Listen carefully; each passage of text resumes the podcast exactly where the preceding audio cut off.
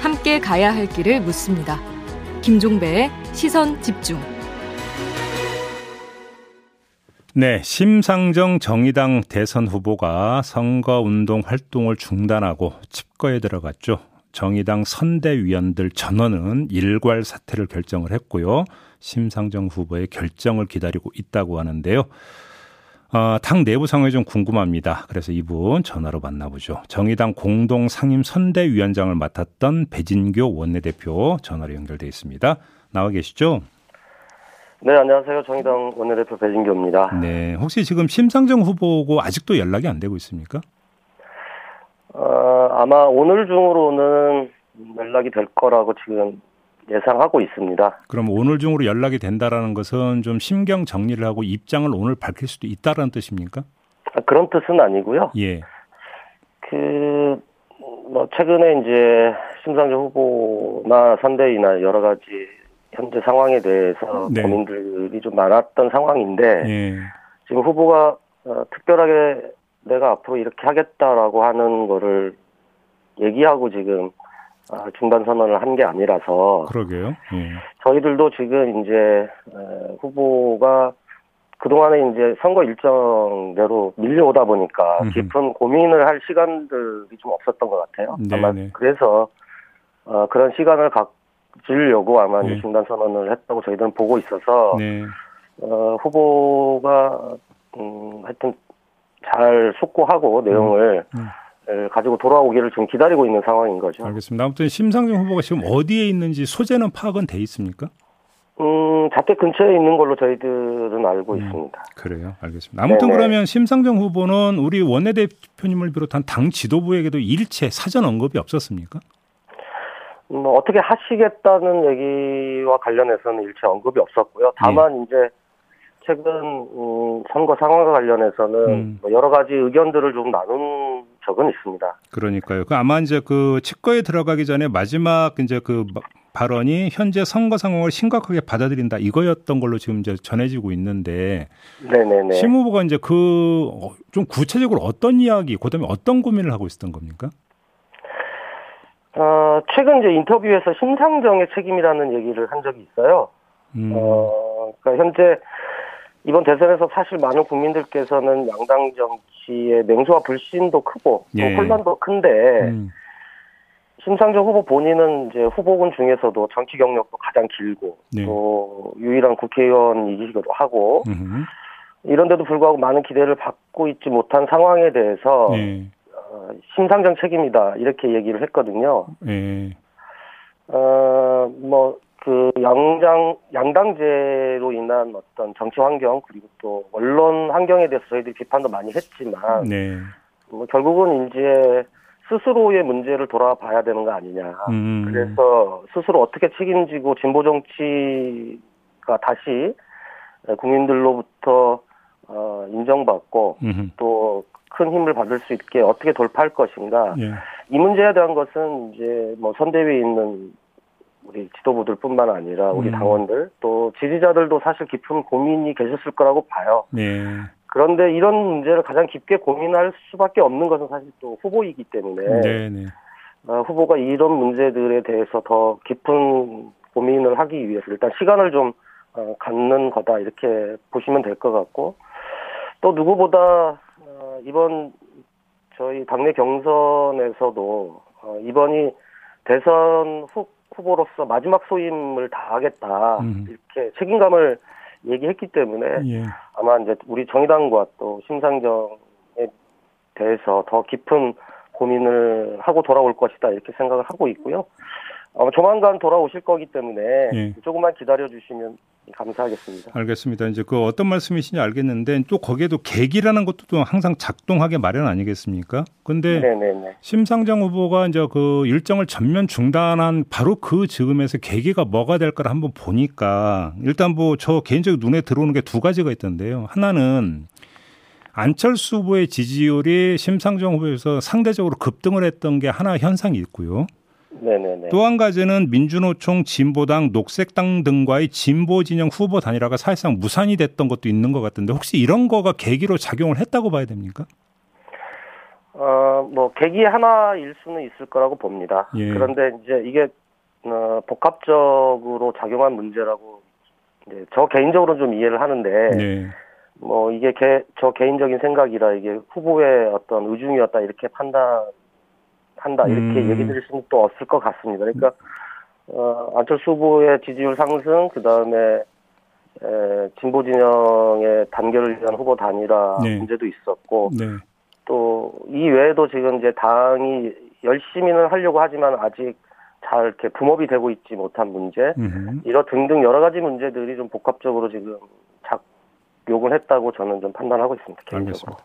자, 그럼 한번 질문을 이렇게 드려볼게요. 그냥 이건 뭐 네네. 뭐 원내대표님의 개인적 진단이어도 상관이 없을 것 같은데요. 네네네. 심상정 후보의 지지율 어떤 그 저조 현상뿐만 아니라 네네네. 당 전체적으로 그러니까 사실 그러니까 지지율이 많이 정체돼 있지 않습니까? 네네 그렇습니다. 자, 이게 이제 꽤 오래된 현상인데 네네. 이런 그뭐 이게 결국은 심상정 후보의 지지율로도 연결이 됐을 거라고 봐야 되는 것 같고요. 그렇습니다. 그 가장 큰 원인을 어떻게 자체 진단하고 있습니까? 이미 이제 지난 총선 이후에 당에 대한 여러 가지 진단들을 많이 네, 놓았다고 판단을 하고 있고요. 네. 근데 결국은 이제 우리 당이 그 국민들께 일차적으로 어, 비판받고 또 국민들로부터 해초리를 받았던 측면이 일단은 이제 조국 사태였다라고 하는 부분에 대해서는 이견이 없는 것 같습니다. 아, 그래요? 또, 또 하나는 이제 조국 사태만을 가지고 이 문제를 판단할 수 있는 문제는 아니고, 음흠. 그런 과정에서 우리 당이 이, 그동안에 이제 내재적으로, 어, 갖고 있었던 이제 그 우리 당 활동가들의 양성 문제라든지, 네. 우리 국민들께서 가장 기대하고 계셨던 또, 어, 진보정당 20년 역사에서 어, 진보정당의 존재 이유라고 할 수 있었던 우리 대한민국 미래 비전 그리고 민생에 대한 비전 이런 음. 부분들이 잘 보이지 않는 것에 대한 음. 비판 그리고 내부적인 자성 그러니까 이런 부분들을 만들어 오는 과정이었고 이런 부분들을 이번 대선에서 이제 총체적으로 다시 선보이는 그런 시기인데 네.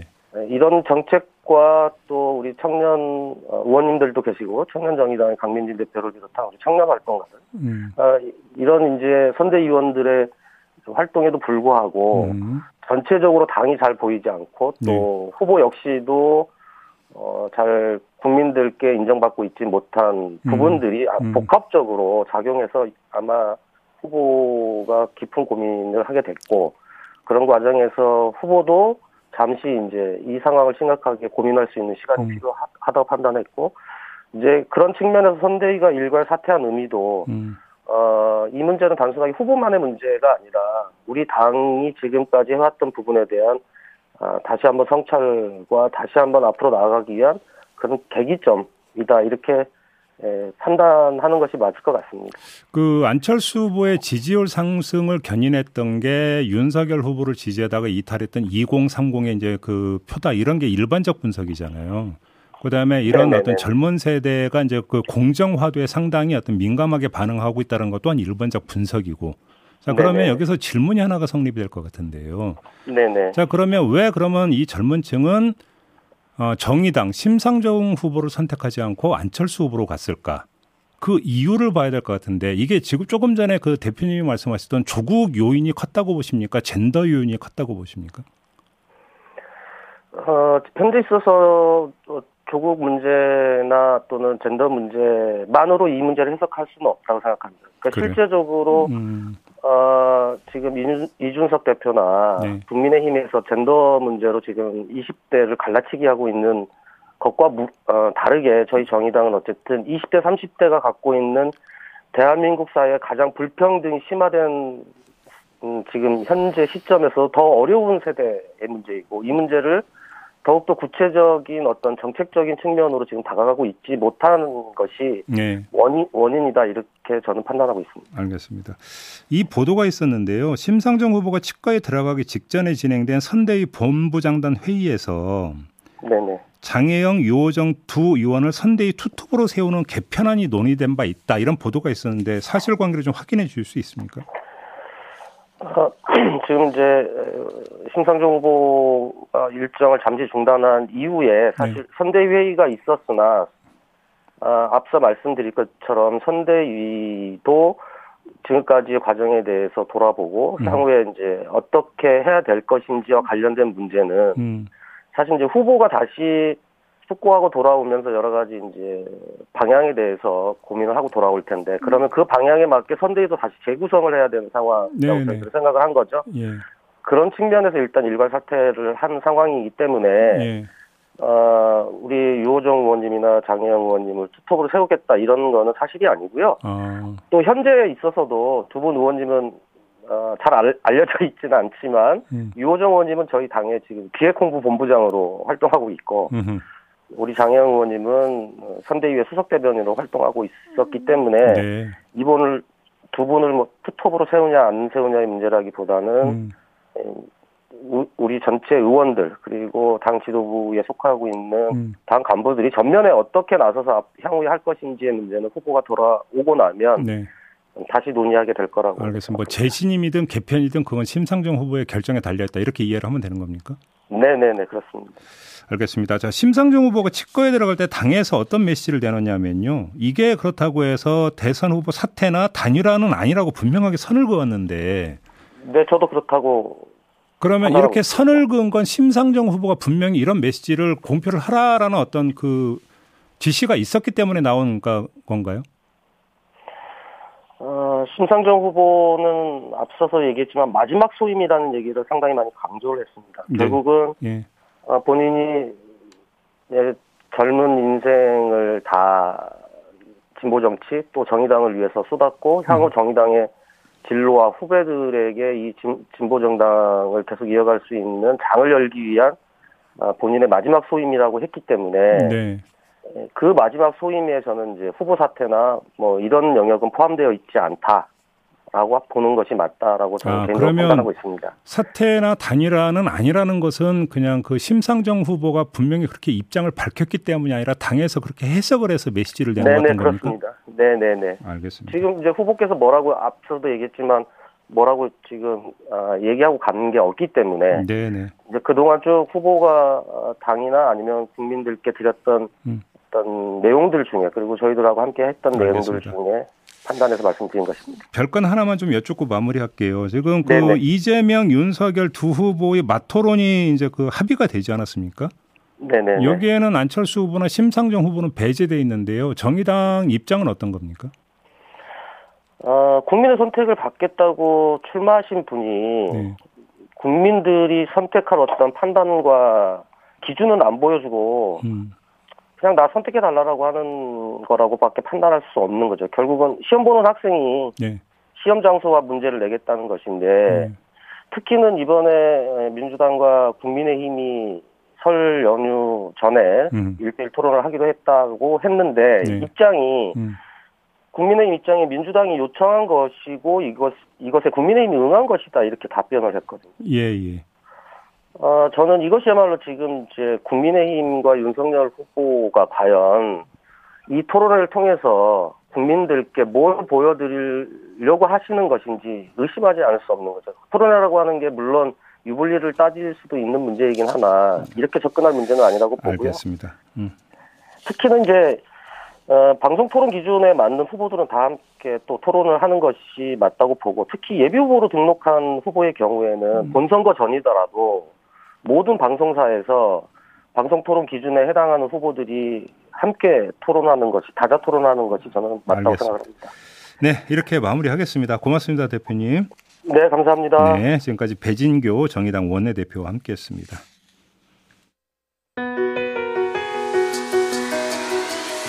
날카롭게 묻고 객관적으로 묻고 한 번 더 묻습니다. 김종배의 시선 집중. 네, 이번에는 고용노동부 안경덕 장관 연결하겠습니다. 최근 일자리 통계가 나왔는데요. 그 구체적인 내용도 궁금하고요. 노동 현장 좀 점검도 필요해 보입니다. 장관의 견해를 좀 들어보도록 하죠. 나와 계시죠? 네, 안경덕입니다. 네, 안녕하세요. 통계청 발표가 나왔던데요. 12월 고용 동향이 나왔던데 코로나 이전의 고용 수준을 회복했다 이런 내용이던데 구체적으로 좀 설명 좀 해주세요. 네. 음, 코로나로 일자리 상황이 어려웠습니다만은 노동자, 기업 그리고 정부가 함께 노력한 결과 네. 지난해 그 1월을 저점으로 해서 취업자 수가 아, 계속해서 회복되어 가고 있는 상황입니다. 음흠. 어, 엊그저께 그 발표한 지난해 12월 고용 동향을 보면은요. 네. 음, 취업자 수가 한 77만 3천 명 증가를 하면서 9개월 연속 한 50만 명 정도 이상 증가를 했고요. 네. 어, 그래서 코로나 위기 발생 직전인 2020년 2월 취업자 수 대비해서 한 100.2% 회복이 됐습니다. 어, 예. 음, 그, 그리고 또 이제 15세에서 64세 인구 중에서 이제 취업자 비율을 고용률이라고 하는데요. 음. 고용률도 한 67.4% 나타나서 위기 이전을 넘어서 사실상 최, 역대 최고 기록을 기록을 했습니다. 아, 역대 최고 기록. 음, 근데 네. 문제는 일자리 질이 중요한 거 아니에요? 이게 뭐 단시간 일자리, 뭐 공공 일자리 이런 거 아니냐 이런 뭐 지적도 있는 것 같던데. 음, 네, 물론 그런 지적도 있기는 합니다만 일자리 질 측면에서도요 상당히 좋아지고 있다라는 말씀을 을, 드리겠습니다. 아, 그래요? 음, 저소득 취약계층 이제 근로 여건과 관련된 지표가 네. 음, 그 개선 폭이 확대가 되고 있는데요. 예를 들자면 저임금 근로자 비중이 하락하고 있고요. 어. 임금 5분위 배율, 그러니까 예를 들면 상위 20% 평균 임금하고 하위, 하위 20% 평균 임금, 요거를 비교하는 임금 5분, 5분위 배율도 예. 그 개선이 되고 있기 때문에 예. 나름대로 현 시점에서 지표상으로는 상당히 좋아지고 있다라는 그런 말씀을 드리고요. 네. 그리고 이제 저희들 보면은 이제 단순 노무지 취업자 증가폭이라든지 음. 예, 그다음에 전체 취업자 증가에서 차지하는 그런 비중도 또 지속적으로 축소, 축소되고는 있기는 합니다. 알겠습니다. 그럼 좀 포인트 두 개만 뽑아서 질문 드릴게요. 하나는 지금 사회적 거리두기가 다시 이제 그 강화가 되지 않았습니까? 네. 이렇게 되면 예를 들어서 음식업이나 숙박업 이런 어떤 그 직격탄을 받는 업종들이 있잖아요. 이런 업종의 네네. 일자리 현황은 어떻습니까? 음, 이제 사회적 거리가 강화되면서 이제 말씀하신 대로 좀 우려가 됐었는데요. 네. 12월의 경우에는 이제 숙박 음식업 이쪽에서 6만 6천 명, 음. 그리고 교육 서비스업 이런 데서는 11만 5천 명 취업자가 증가를 했습니다. 예. 음, 음, 이제, 그 다음에 이제 다른 업종별로 보면은 전문과학 기술업이라든지 음. 정보통신 이런 쪽 일자에서의 일자리 회복 이 이제 자, 주도를 하고 있고요. 예. 제조업 같은 경우에도 이제 취업자가 계속 감소를 했었는데 네. 최근 2개월 그리고 서비스업도 10개월 연속해서 증가를 하고 있습니다. 다만 음. 이제 도소매라든지 개인 서비스 이런 쪽은 그간 이제 어, 방역 피해가 누적이 됐던 분야 아닙니까? 네. 그런 부분이기 때문에 그런 쪽은 아직 도 어려운 상황이고 음. 고용 회복도 더디게 나타나고 있는 그런 상황입니다.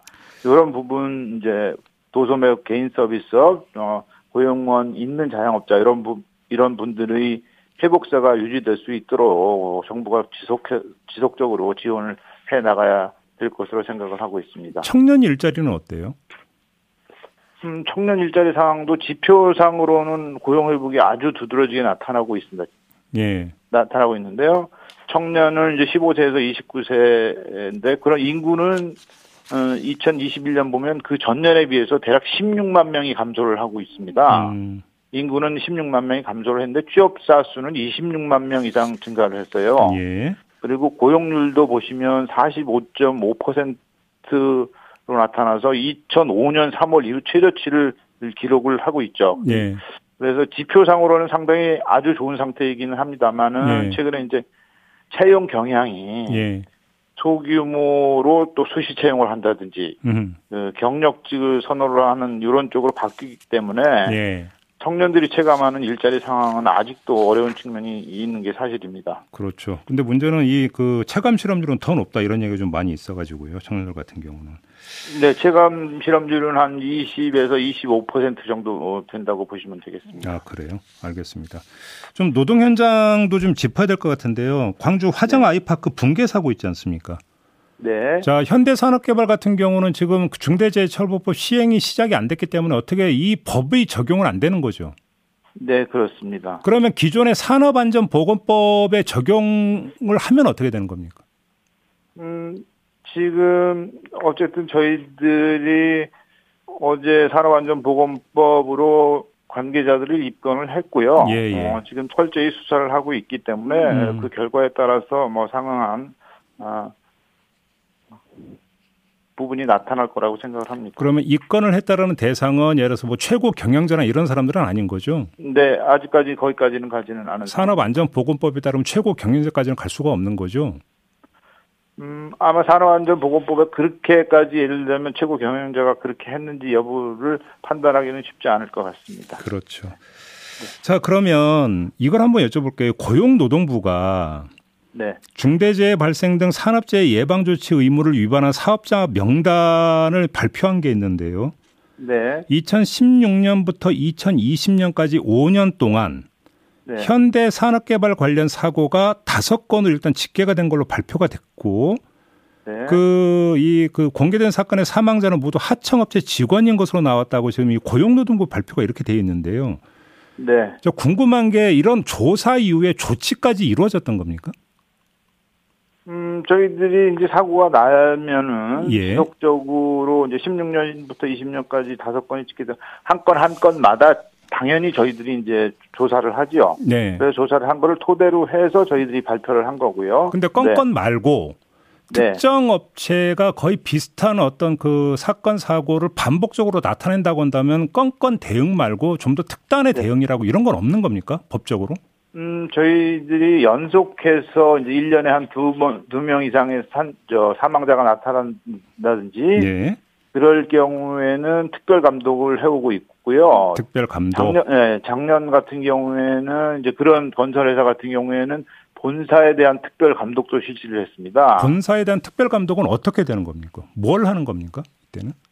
아, 본사에서 예를 들면 각 그 현장이라든지 이런 쪽에 대해서 안전 관리와 관련된 부분에 대해서 어떤 지원을 했는지 예, 예. 뭐 이런 시스템 부분 이런 부분들을 저희들이 보고 있는 거죠. 그래서 특별 음, 감독에서 음, 뭔가 좀 문제가 나왔다면 조치도 따르게 되는 겁니까? 아, 그렇습니다. 네. 어떤 조치가 그래서 저희들이 이제 음. 이 현대산업개발 같은 경우에도 어 제가 그 지시를 했고 다음 주 월요일부터 네. 어, 본사를 포함해서 전국에 있는 주요 현장들에 음. 대해서 특별 감독을 실시할 예정입니다. 아, 다음 주부터? 네네. 아, 예, 그러니까 그러면 현대 산업 개발에 대한 특별 감독이 되는 겁니까?